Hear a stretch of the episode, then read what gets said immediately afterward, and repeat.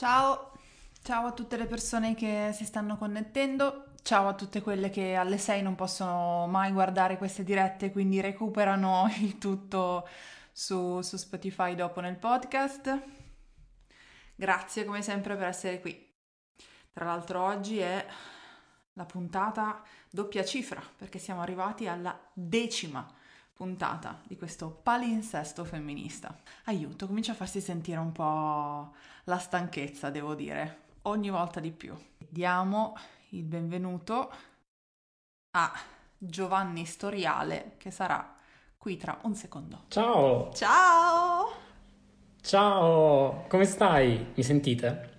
Io ti sento, sì, mi sa che ti sentono tutte e tutti. Perfetto. Come sono contenta Ottimo. di vederti! Anche io, madonna, però alla mia seduta di laurea ero più tranquillo. eh. Ehm, dovete sapere che eh, Giovanni oggi mi ha chiesto di, di mettere un disclaimer, siccome non si può scrivere nulla lo dico, e il disclaimer è ehm, si ride ma la risata è una risata di nervosismo, gli argomenti sono seri. Ok. Esatto. Mi ha chiesto di chiedervi di dirvi questa cosa e quindi ve la dico. Come sempre, per chi ancora non dovesse sapere che cosa, che cosa sia questo palinsesto femminista, è, è questa malsana idea di due settimane di live eh, riguardanti il femminismo, dove la prima settimana l'abbiamo affrontato con- parlando con, con sette donne e parlando di diversi, diversi modi in cui il femminismo può manifestarsi e altre tematiche che a qualcuno potrebbero non sembrare femministe, invece lo sono.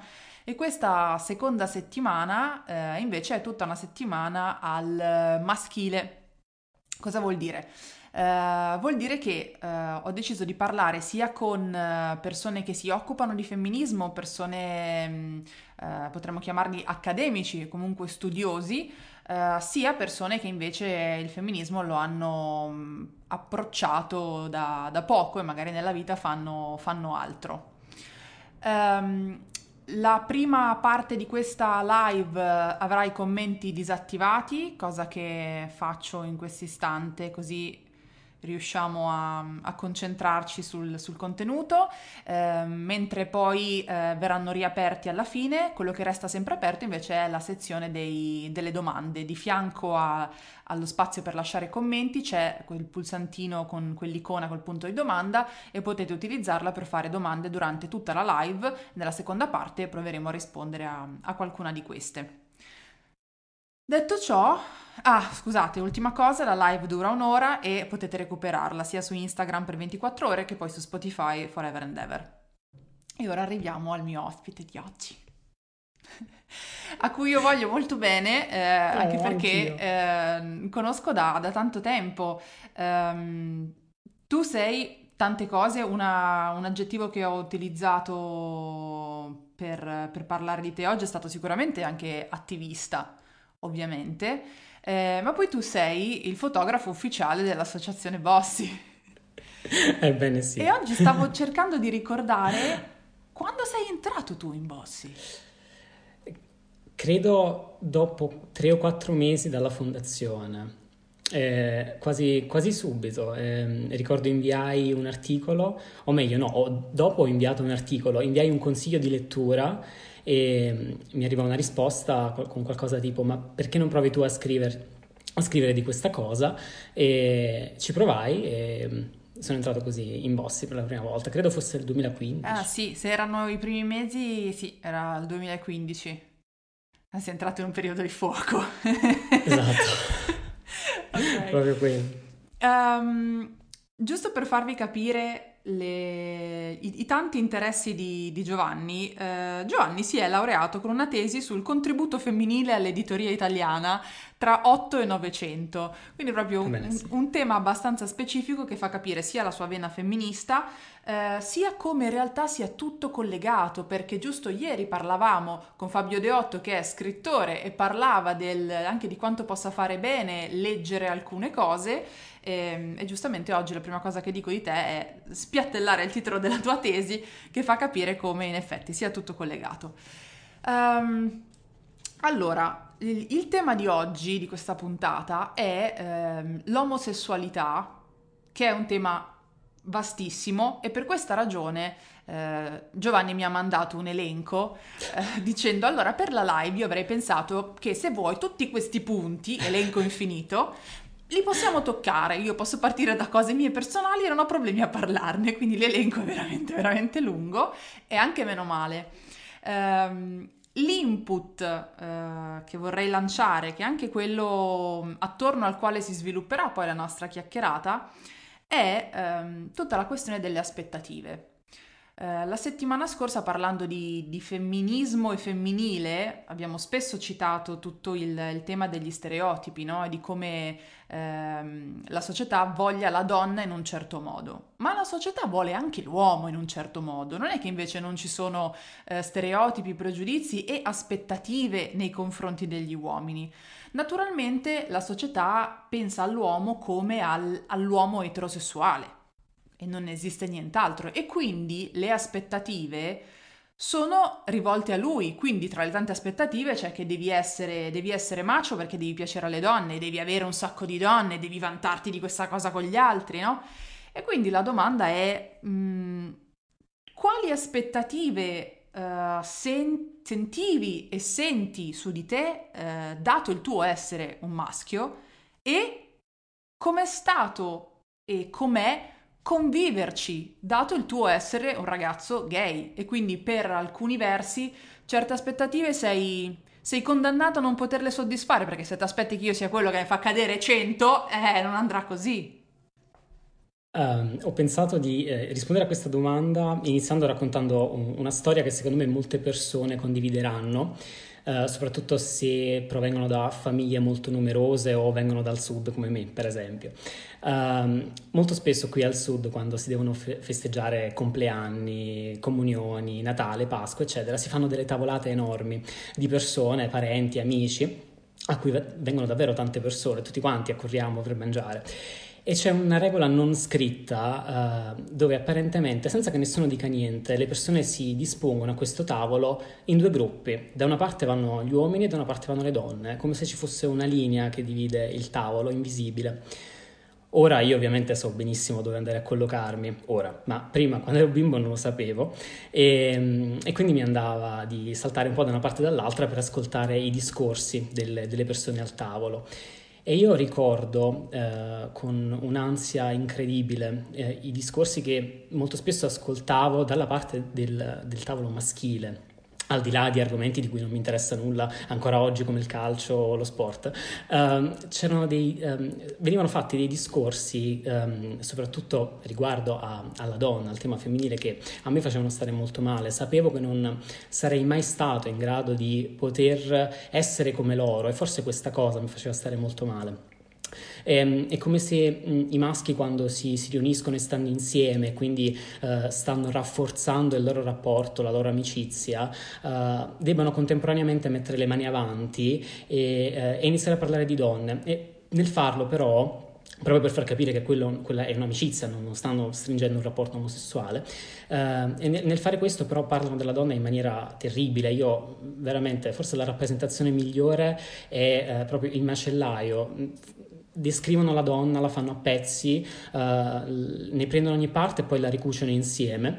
E, e questa cosa è, è, è, terribile, io appunto la, la ricordo ancora oggi e soprattutto quando si tratta di donne lontane, magari donne dello spettacolo, questa cosa è ancora più evidente. Um, quindi sapevo di non poter rispettare queste regole e, e, appunto poi andavo dalla parte del, del, tavolo femminile e stavo molto meglio. Um, quando ero piccolo in realtà io non, ovviamente al, non pensavo alla sessualità, non pensavo ai generi, a scuola ovviamente poi mi hanno insegnato determinate cose rispetto a, a, ai sessi più che alla sessualità, De, del genere non se ne parlava proprio. E, um, mi comportavo in realtà in maniera piuttosto tranquilla, esprimevo quella, quella, quello che ero io in maniera naturale. Uh, io quando, sin da quando ero bimbo, per esempio, entravo in un negozio di giocattoli, uh, correvo dalla, nella sezione dove c'erano le bambole. Poi fortunatamente la mia mamma me le, me le comprava anche, quindi ero contentissimo.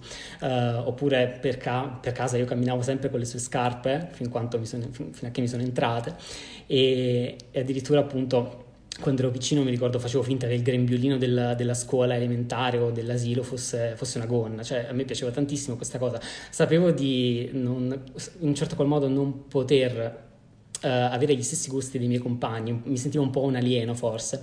Uh, col seno di poi ovviamente eh, diciamo le cose ho, ho, capito anche in un certo qual modo come eh, sono, sono, andate avanti. Il, il, fatto di essere omosessuale di essere un ragazzo gay ti fa comprendere anche involontariamente quelli che sono quelle che sono le costruzioni che ci sono nella società, costruzioni appunto di genere che non possono essere spiegate secondo me né con la scienza né con la religione né tantomeno con formule matematiche. Uh, a scuola ci insegnano che ci sono due sessi, spero che adesso uh, facciano capire che è anche un po' più complicato di così, del genere non se ne parla e, ed è quello che spaventa di più, quindi...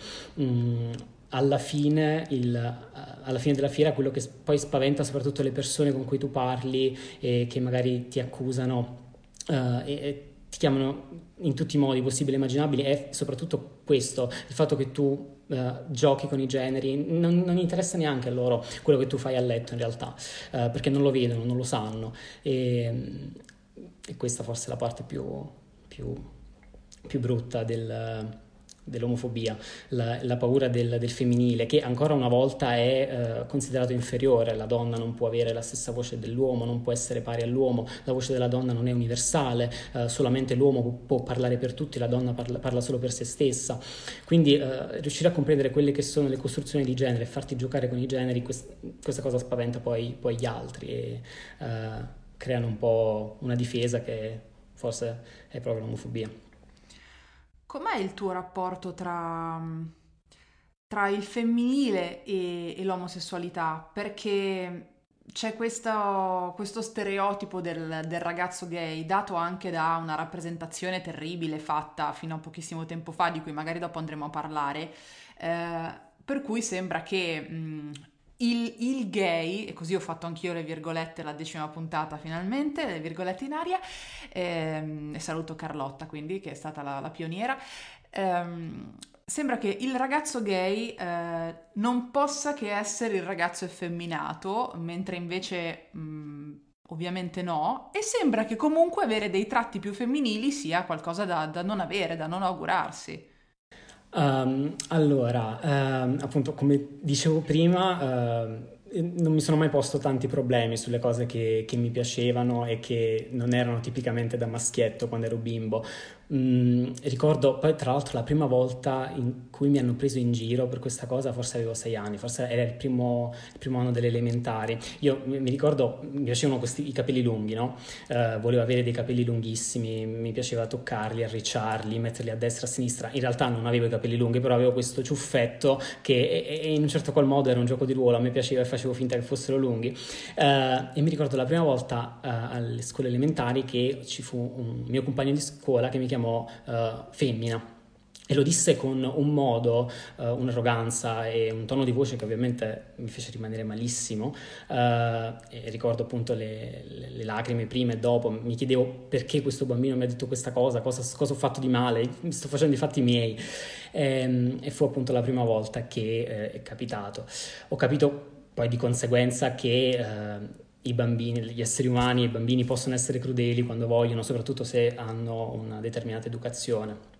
Uh, in ogni caso, uh, il mio problema, con, o meglio, il mio rapporto con, con, il femminile è sempre stato molto bello, l'ho, l'ho accolto e, e, e, penso sia uh, fantastico appunto riuscire a, a, a a capire quali sono le sovrastrutture, a prenderne un po', ehm, costruire nuovi generi e aggiungere pezzi.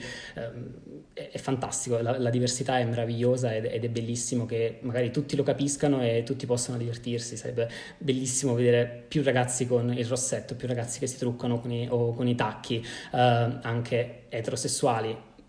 Cioè, mh, mm, è, è una speranza e prima o poi penso che accadrà. Insomma. Questo mi ricorda che ho una palette per il contouring mai aperta perché è una cosa che non sono capace di fare, che ha il tuo nome scritto sopra, perché cioè, appena ci vediamo sarà tua per, per allenarti. Ok? Grazie. um, prima tu uh, raccontavi una cosa quasi en passant, mentre invece è, è tutto fuorché statisticamente normale, no? Tu dicevi, io andavo, entravo nei negozi di giocattoli, andavo subito nella sezione delle bambole e mia mamma me le comprava. Sì. Eh, quanto, quanto in generale il, il, il rapporto con, con, i tuoi genitori, il rapporto con tua mamma, quanto ha, hanno, hanno, influenzato quello che, che, sei adesso e come, come, te la sei vissuta? Soprattutto anche il, il privilegio di, di, di, avere una mamma che dice sì, ti compro la bambola e quando ti sei reso conto che quello era un privilegio, perché finché non ce ne rendiamo certo. conto quella è la nostra normalità. È verissimo, eh, sono stato fortunato e ed è stato bellissimo, questa cosa mi ha aiutato tantissimo. Uh, il rapporto con, con, soprattutto con la mia mamma, secondo me, è uh, riassumibile in una frase di, di Mario Mieli, eh, il quale dice eh, il, l'amore incondizionato, ovviamente sto parafrasando, non la ricordo precisamente, però dice eh, l'amore per la madre che un ragazzo gay, persona, un, un uomo gay prova eh, appunto nei confronti della madre, eh, non gli permette di acquisire quelle che sono le caratteristiche eteronormative e non gli permette appunto di trattare la donna come fanno gli altri.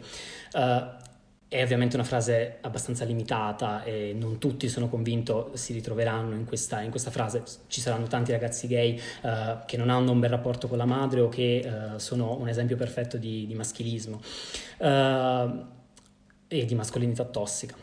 In ogni caso però, nella, nel mio caso è vero, mia mamma è stata importantissima, mi ha, non mi ha mai fatto mancare nulla ed è stata fondamentale appunto anche per la mia crescita sono diventato, posso definirmi femminista anche grazie a mia madre. Uh, per esempio, questo poi è riconducibile alla questione sul linguaggio. Mia madre eh, è, è, avvocata e, e, io mi ricordo che da bambina lei spesso si arrabbiava quando neanche la chiamavano avvocato al maschile, ma la chiamavano dottoressa, come se si fosse appena laureata.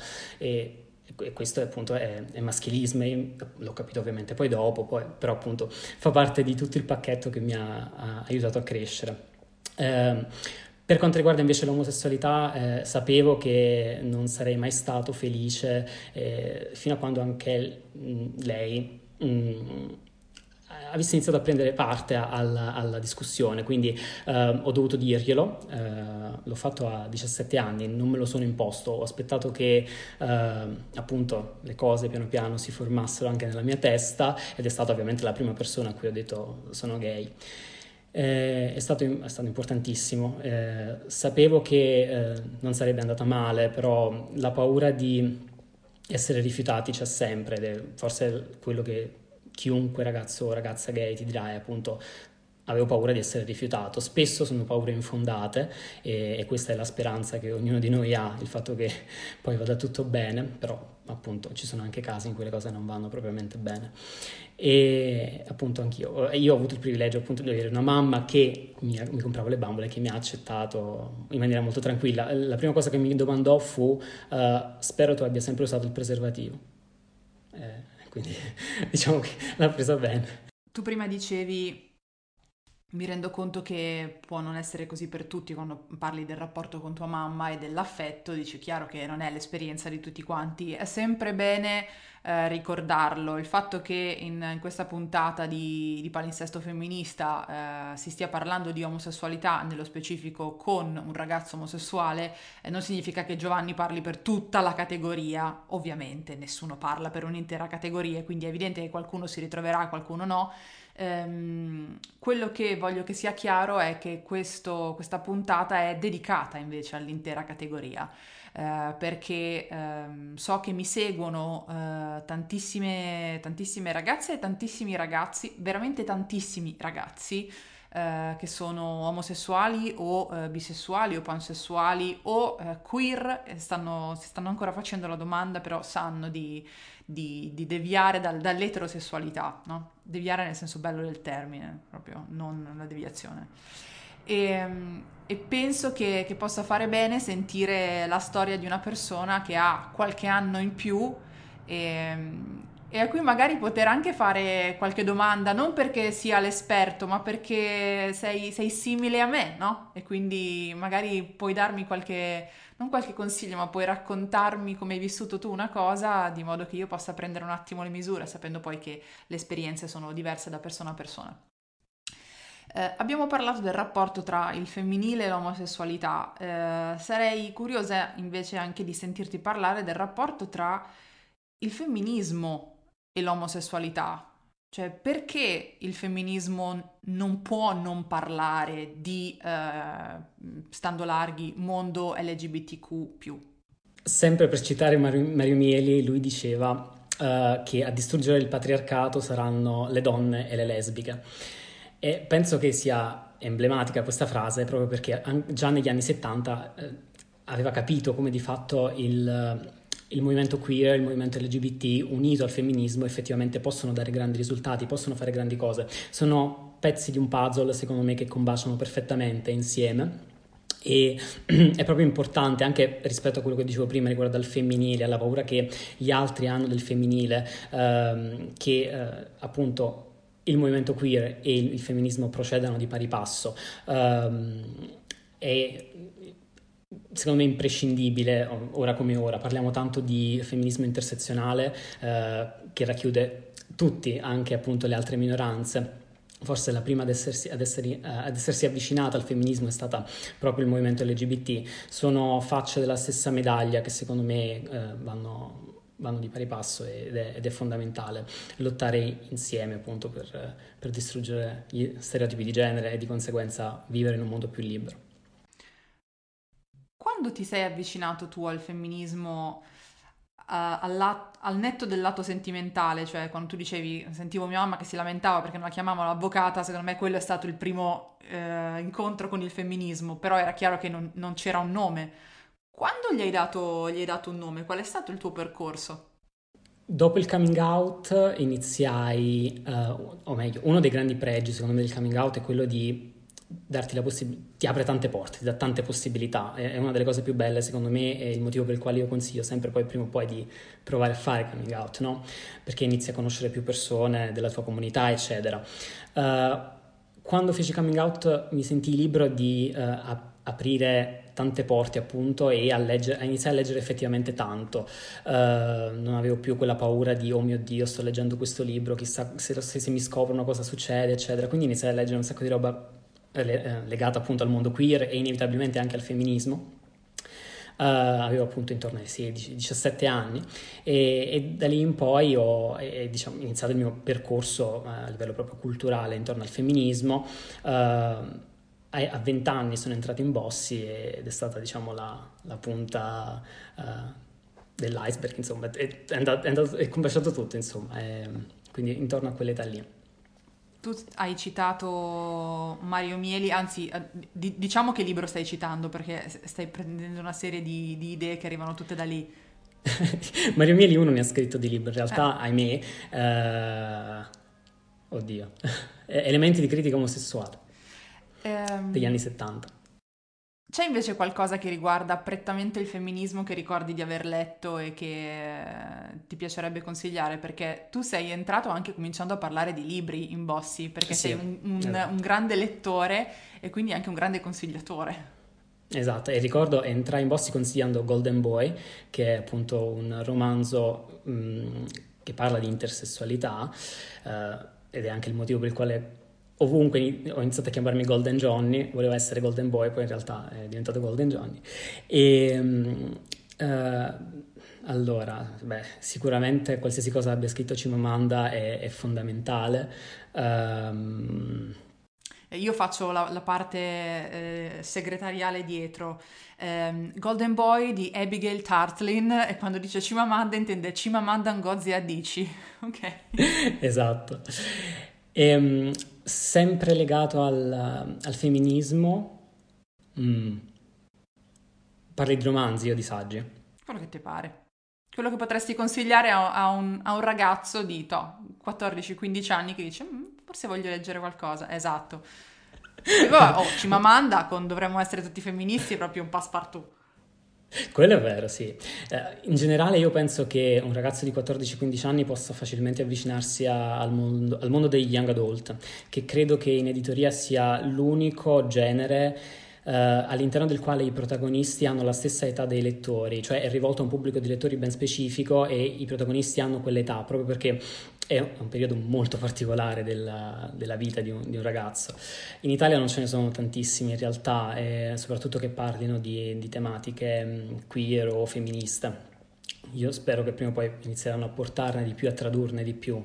Uh, non so se un ragazzino possa piacere o comunque sia in grado di leggerlo, prima o poi secondo me il secondo sesso è un, un acquisto e una lettura imprescindibile. Ah, scusate, ok. Tra letture leggere, Giovanni, esatto. come dicevo, Giovanni è molto appassionato di libri, tanto che secondo lui una lettura leggera potrebbe essere Il secondo sesso di Simone de Beauvoir, un tomo enorme. Beh, prima o poi si Se- può fare. Segnatelo, da, insomma, da qui fino ai 40 anni più o meno cioè, c'è tempo per poterlo leggere. sì, um, è una, ehm, è una lettura che procede pian piano. Una cosa a cui sicuramente si approcciano con più facilità anche i ragazzi e le ragazze molto giovani eh, sono invece tutti, tutto l'intrattenimento, quindi film, serie tv, eh, domani vedremo benissimo questa cosa con Attilio Palmieri perché domani parleremo proprio di male gaze, quindi dello sguardo maschile nell'industria eh, cinematografica e in generale dell'intrattenimento. Quanto è importante la rappresentazione per quanto riguarda la comunità LGBTQ, e soprattutto quanto, quanto è importante la rappresentazione per un ragazzo omosessuale? E, e quanta ne hai vista tu quando era, quando era l'età per, per, doverla vedere, insomma? Allora, eh, secondo me è, inutile illuderci, eh, la maggior parte della rappresentazione avviene attraverso la televisione, ancora adesso, ancora oggi.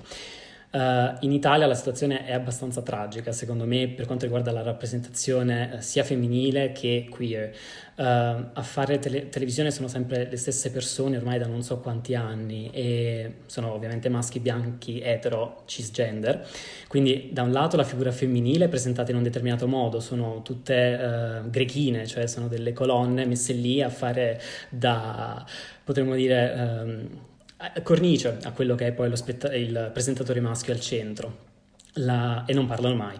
La rappresentazione queer o comunque LGBT in generale eh, in televisione è praticamente assente. Sappiamo anche quando passano quei film in cui c'è un bacio gay viene tagliato, quindi ormai rappresentazione sotto quel punto di vista non esiste. Secondo me dobbiamo rivolgerci a altri tipi di forme di intrattenimento per cercare, diciamo che qualcosa di migliore. Uh, Netflix ovviamente propone ormai delle, delle serie in cui almeno c'è, c'è, almeno un personaggio queer LGBT, um, ci sono anche delle statistiche online che si possono trovare abbastanza facilmente dove si va appunto a, a contare anche il numero dei personaggi e la qualità con, a, con cui appunto questi personaggi vengono rappresentati. Um, la rappresentazione è fondamentale e la domanda in realtà che io mi pongo spesso è un po' la domanda è nato prima l'uovo la gallina, cioè è meglio fare cattiva rappresentazione ma farla o a quel punto non farla proprio? È una cosa che mi chiedo, ancora non sono riuscito ad arrivare a una, a una risposta in realtà, proprio perché la rappresentazione può essere sbagliata in tanti modi, mm, per esempio... Uh, un, un, all'interno di un film nel quale un personaggio transessuale è, inter- è, interpretato da un uomo etero cis, per quanto possa essere bello il film, c'è un problema oppure può essere semplicemente inaccurato, eh, possono raccontare una storia in maniera sbagliata. Quindi a quel punto è abbastanza complessa la situazione. Um, io di, oggi diciamo, sto cercando un po' di recuperare, penso ci siano tante serie tv che stanno facendo bene, una buona rappresentazione, mi viene in mente secondo me Sex Education oggi che è una delle, delle migliori serie tv sotto quel punto di vista. E, ehm, e è fondamentale, è veramente fondamentale. La cosa mh, più sbagliata, secondo me, che è, è, capitata in tempi più o meno recenti, adesso c'è tra l'altro Harry Potter in, in televisione. Eh, è finito. Fatto... È finito. Sì. Non posso parlare, è finito. Ok. Secondo me la, la peggiore è il queer catching, eh, cioè forse con un esempio più semplice è quello che ha fatto J.K. Rowling con Silente. Cioè, lei ha, dopo che sono usciti tutti i libri e anche tutti i film, ha detto che Silente è gay. Fantastico, bellissimo, siamo impazziti tutti, ma alla fine hanno iniziato a girare, sono, stati, sono usciti i prequel, i film che stanno uscendo adesso, e sì, forse Silente è gay, ma non si vede nulla noi siamo stati proprio presi nella rete, siamo, cioè, abbiamo abboccato tutti, tutti, terribile, io sono arrabbiatissimo, non mi ci far pensare, no, no, sono arrabbiatissimo. E quello è il queer catching, è bruttissimo, è la cosa peggiore. È terribile perché sfrutti un bisogno che c'è, che è il bisogno di, di rivedersi, eh, ma in realtà poi non, non, fai vedere proprio niente. Però tu, sa- tu sappi che Silenti è gay. Tu esatto. intimamente lo sai, questo dovrebbe bastarti, no? Poi non facciamo mai vedere nulla, però dovrebbe bastarti. Eh, eh beh. Prima citavi eh, un esempio per cui conoscendo i, i miei polli e non, non necessariamente i, i, miei polli che guardano la live, ma i miei polli a cui qualcuno racconterà la live, quindi mm, probabilmente polli che avrebbero bisogno di vederle invece. Eh, quando tu facevi uno degli esempi per quanto riguarda la rappresentazione era c'è un personaggio transgender che viene interpretato da un attore cisgender e questo è un problema.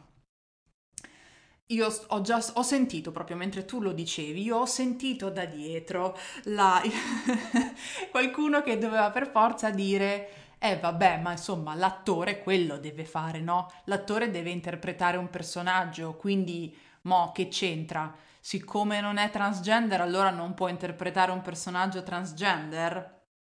E allora mi prendo proprio due minuti, due minuti per chiarire la questione affinché le persone che stanno, che stanno guardando la live e che magari hanno questo dubbio poi possano avere gli strumenti per rispondere a chi dirà è eh, perché un attore cis non può interpretare un personaggio trans.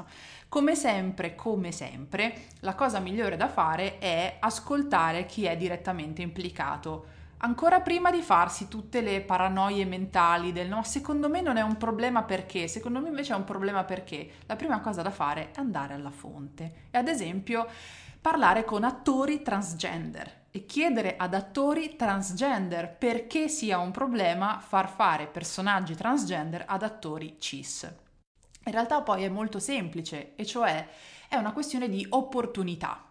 Un attore cisgender soprattutto se è abbastanza famoso, ha qualsiasi porta aperta, può fare qualsiasi personaggio. Un attore transgender invece non ce l'ha questa, questa, opportunità. A un attore transgender non dai il ruolo di un personaggio cisgender. È una cosa che tendono a non fare. Perché? Perché discriminano, c'è un altro modo di chiamare questa cosa, si chiama disc- discriminazione. E quindi gli attori transgender dicono Dato che i personaggi cisgender non ce li fate fare, fateci fare almeno i personaggi transgender, perché se i personaggi cisgender li fanno gli attori trans, eh, cisgender e i personaggi transgender li fanno gli attori cisgender, gli attori transgender cosa fanno? Cambiano lavoro, ecco cosa fanno. Quindi è per questo che è un problema ed è all'ordine del giorno, è nell'ODG eh, cercare di far fare personaggi transgender ad attori transgender, perché ad adesso è tristemente l'unica cosa che possono fare. Poi certo, viviamo tutti con la speranza che in futuro un attore transgender possa interpretare un personaggio cisgender senza nessun problema. Ad adesso non è così e per una questione di rappresentazione eh, questo è nella lista dei problemi. Dato che ehm, questa settimana serve anche a, a, fare avvicinare, o almeno io spero che serva, a fare avvicinare eh, la nostra mm, categoria pungible preferita, cioè gli uomini bianchi etero cisgender, eh, al femminismo e in generale a tutto ciò che ci sta, ci gravita attorno, quindi un femminismo intersezionale. Tu, da uomo gay, hai qualcosa da dire alla categoria maschio, maschio etero cisgender, neanche bianco, insomma. Mm. Tante cose. da dove iniziare? Allora, um, la, la cosa principale secondo me sarebbe iniziare a spiegare loro i benefici che trarrebbero anche loro stessi in quanto maschi uh, eterosessuali uh, cis uh, dal, da quello che promuove in un certo qual modo il femminismo, dalla parità in generale. Eh, sarebbe, sarebbe, fantastico eh, vivere in un mondo all'interno del quale anche un maschio etero può piangere tranquillamente senza eh, dover, dover, essere preso in giro in diretta TV. Faccio un esempio così a caso. Ehm, sarebbe bello e sarebbe fondam- poi è fondamentale magari appunto in un futuro questa cosa eh, accada davvero e in un certo qual modo anche loro iniziano a far parte del, anche indirettamente di un movimento femminista che promuove in un certo qual modo quest'idea. Uh, io, soprattutto a, a, ai, maschi etero cis che sono alleati, ringrazio sempre e quello che chiedo forse è, ovviamente, alleati, pensate sempre se c'è qualcosa in più che si può fare, perché non, la voce del del, delle minoranze riecheggia più forte nel momento in cui anche loro ci danno una mano e questo in generale vale anche per il movimento delle donne e così via. Quindi eh, sarebbe bellissimo se appunto dandoci una mano tutti insieme arriviamo a un obiettivo comune. E quindi diciamo che questo è, è, è, è motivo, la cosa principale, diamoci una mano a vicenda, sarebbe, sarebbe fantastico. Stavo pensando, oltre a a quello che puoi avere da dire a un, a un maschio etero cisgender in quanto tu persona di buon senso, eh, stavo pensando se c'è anche qualcosa che possa avere più a che fare con il tuo essere un ragazzo gay, perché io mi immagino che um, una buona dose di, di, di, insulti e di discriminazioni eh, si facciano sentire e rimangano, non credo che possa tutto scivolare addosso. Forse qualche, qualche ragazzo che anche in, come dire, senza consapevolezza, senza l'intento di, di ferire, ha spesso usato un linguaggio omofobo, ehm, debba sentire. Credo che, che certe cose dette da, da chi le ha subite eh, possano fare un certo effetto. Quindi non solo in quanto persona dotata di senno, ma proprio in quanto ragazzo gay che immagino sia stato anche vittima di discriminazione anche solo verbale da parte di quelli che erano maschi eterosessuali e cisgender. Eh, c'è qualcosa nello specifico? In generale sì, ci sono stati tanti, tanti momenti in cui mi sono sentito uh, attaccato da appunto ragazzi eterosessuali o che io penso siano eterosessuali uh, per, perché si sono sentiti minacciati o perché è capitato mh, C'è sempre quella cosa, è, è, molto frequente quella cosa in cui, quel momento in cui ti, eh, tu guardi magari una persona e loro pensano che tu la, la, stia guardando per fare chissà cosa, magari sanno che tu sei un ragazzo omosessuale, quindi si sentono un po' uh, una, tua, una, preda, allora si sentono minacciati e iniziano a offenderti nel modo pe- peggiore che esista, no? quando in realtà tu ti stai facendo i fatti tuoi e ti stai guardando in giro. È una, cosa, è una cosa abbastanza frequente, una cosa reale che accade, ahimè.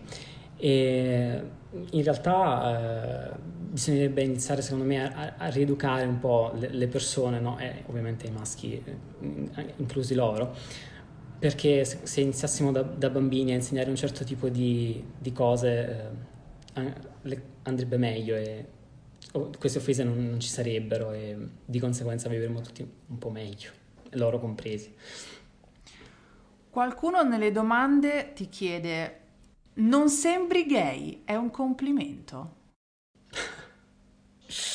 Aia, su questo discorso uh, si ricollega anche secondo me a, alla frase che spesso sento, uh, oh che peccato, tu sei, sei gay, uh, che peccato, mi dispiace, oh mio Dio, ci volevo provare, che di per sé sono tutte cose che le persone magari dicono in buona fede, anche questa, non sembri gay, come se appunto sia una cosa bella, no? non sembrare gay.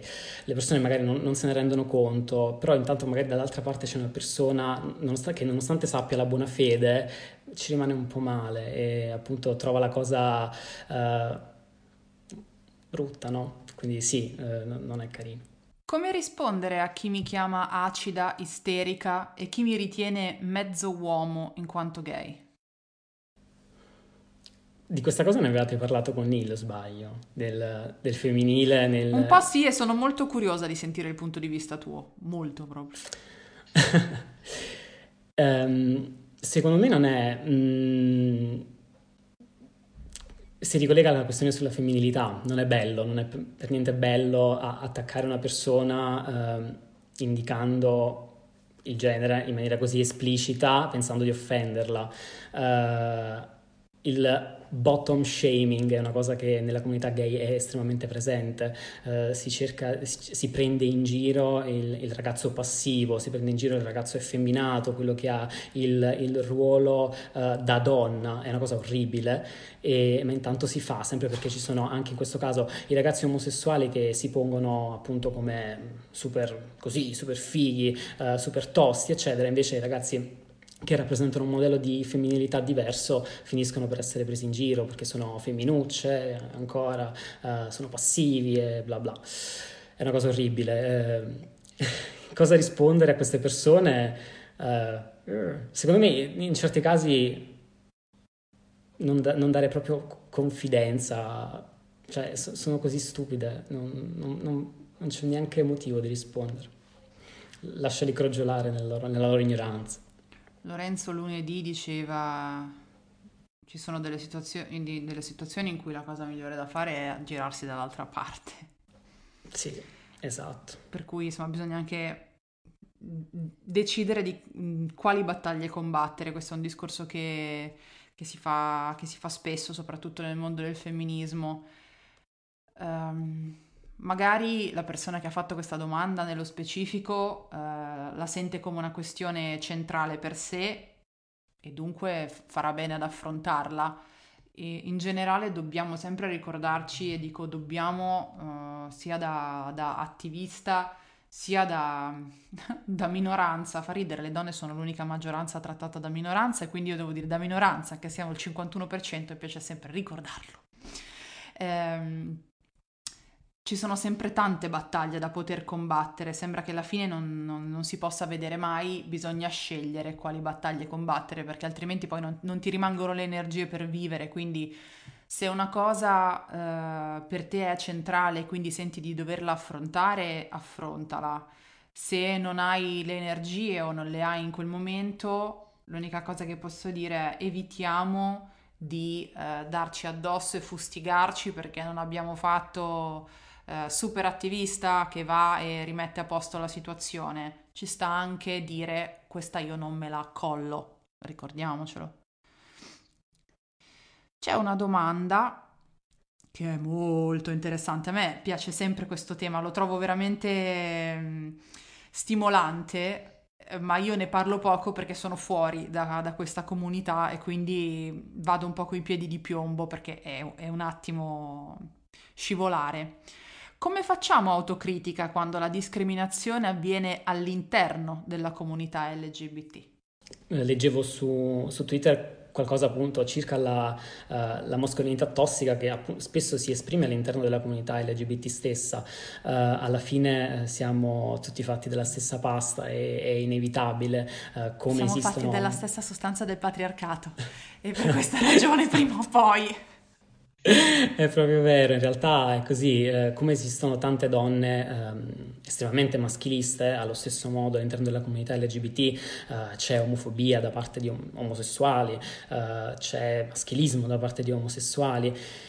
Nel momento in cui secondo me ci si rende conto di questa cosa è necessario sicuramente non tacere, eh, ci si metterà contro magari qualcuno, eh, anche magari qualcuno di importante, eh, perché anche i personaggi eh, più noti, spesso fanno delle uscite un po' tristine ultimamente, eh, comunque bisogna parlare, secondo me è, è, sempre un'occasione buona per accendere la, discussio- la, discussione e iniziare a dialogare, alla fine solamente così possiamo, possiamo andare avanti con, con, il dialogo. A questa cosa mh, forse ci avevo pensato, boh, mi sarà capitato di pensarci una volta in 30 anni, hello privilege, eh, chiedono come si vive il poter incontrare un potenziale partner principalmente su app mh, dedicate o serate, eccetera, che è una cosa a cui io non avevo veramente mai pensato perché in quanto donna eterosessuale eh, per me è sempre stato eh, esci e...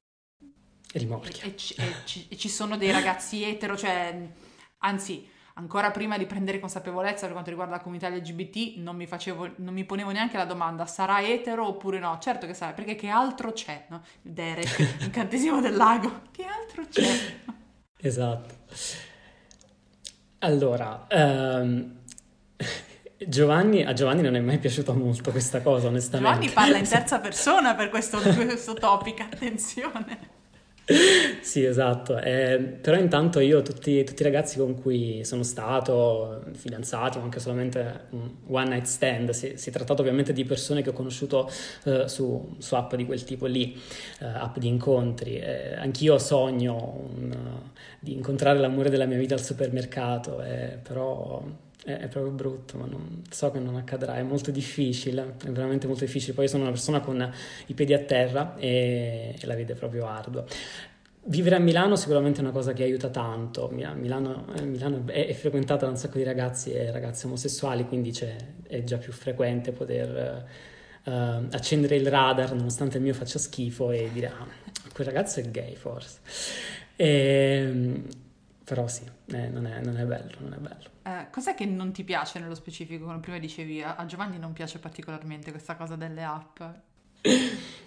Non lo so, forse è mm, una vetrina, non lo so. Eh, forse il desiderio dall'altro lato di voler essere normale, voler provare a uscire, mm, non lo so, eh, fare la spesa appunto e avere una, la, la, possibilità di incontrare molto più facilmente ragazzi omosessuali, cosa che appunto non è frequente, soprattutto se non abiti a Milano.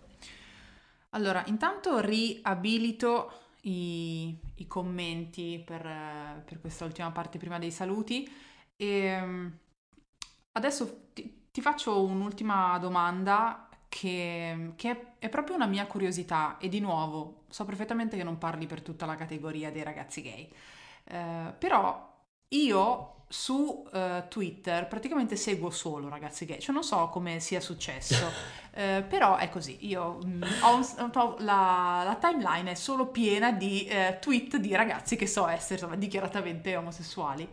Anche la mia. Vabbè, ok, grazie, grazie per, per questo inciso. Um, la quantità di chiappe che vedo in timeline eh, è, è sconvolgente e senza alcun giudizio, ma solo con una gran voglia di capire. Perché? Cioè, come lo, come lo spieghi? Come, come, spieghi questa cosa a uno che proprio è completamente fuori da questo mondo? Perché pensa, io penso di esserci abbastanza dentro e comunque ogni volta dico, perché? Secondo me è stata colpa di Tumblr, cioè dopo che ha chiuso Tumblr... Da qualche parte bisognava andare. per forza, sì. È... Twitter sotto questo punto di vista è molto libero, mm, puoi veramente pubblicare uh, di tutto, non, non, è censurato, la nudità non è censurata. Uh, effettivamente eh, sì, è frequentissimo e, e, molto spesso ti trovi anche lì in metropolitana magari a leggere tweet, eccetera, trovi... cazzo, e cavolo, e, vabbè. Esatto. eh, vabbè, comunque, il motivo... Mm, credo che gli omosessuali hanno un rapporto magari diverso con anche la nudità. Eh, eh, boh, anch'io dico che prima o poi, prima di invecchiare, dovrò farmi delle foto di quel tipo, perché dovrò ricordarmi come sono a 25 anni. E, vabbè, capita, diciamo che ogni tanto fa, fa anche bene. Eh, qualcuno dice Twitter è il social dei gay intellettuali. possiamo, possiamo, proporlo come, come claim di, di, Twitter. Secondo me potrebbe L'uccellino potrebbe, potrebbe diventare arcobaleno e sarebbe io bellissimo. Stavo, io ho, tem- ho, temuto che tu facessi una battuta sull'uccellino, ma, ma per fortuna non è, non è, andata così, ottimo. Sono io, sono io che parto prevenuta. Ah, d'accordo. Allora, ehm, intanto grazie, grazie mille per, per questa chiacchiera. Eh, a te, davvero, mi sono grazie. divertita molto e Anch'io. spero che, che, sia piaciuta anche alle persone che, che l'hanno seguita, eh, che l'hanno seguita in live e a quelle che, eh, che la recupereranno. Eh, qualcuno chiede, parlerai anche con una, persona, con una persona trans? Sì, sabato c'è un appuntamento per parlare di mondo transgender e c'è un ragazzo transgender, quindi sì, affronteremo anche tutto quel, quel tema, quindi come, si, come dicono quegli spessi non mancate, perché ovviamente il discorso continuerà. Um, bene, non, non, ero l'unica a pensare alla battuta con uccellino, quindi ottimo, non mi sento sola, perfetto. Um, io vi ricordo che eh, questa live la troverete ancora per 24 ore su Instagram, come sempre, e, e, poi invece per sempre su Spotify come puntata del podcast Palinsesto Femminista. Naturalmente andate a seguire Giovanni, eh, sappiate che eh, tutte le foto bellissime che vedete eh, sul profilo Instagram di Bossi, sempre Bossi per l'amor di Dio con la Y, che è eh, chiocciolina eh, Bossi Italy, le fa lui. Quindi tutte quelle cose belle, compreso il... Il, lo shooting che abbiamo fatto per il merch nuovo, che è stata una giornata bellissima, che ricordo proprio come un'apoteosi dell'inclusione, se volete andarla a vedere, eh, sono tutte foto che ha fatto Giovanni e um, qualcuno dice ha anche un ottimo gusto musicale, non dimentichiamolo, che io sono andata bravissima, ho fatto tutta la live senza mai fare e accennare a Britney, capito? non so come sia stato possibile. In realtà per un po' avevo anche pensato di farti tutte le domande come se fossi Britney, quindi Britney che però parla in italiano. Poi però ho detto... La prossima. No, teniamola leggermente più seria. Ok. Eh, grazie a tutte, a tutti, a tut o a tuttu come mi ha insegnato MC Neil e che tra l'altro mi, mi fa sentire molto più vicina a Maria Chiara di Bere di Faccia perché mi rende immediatamente sarda.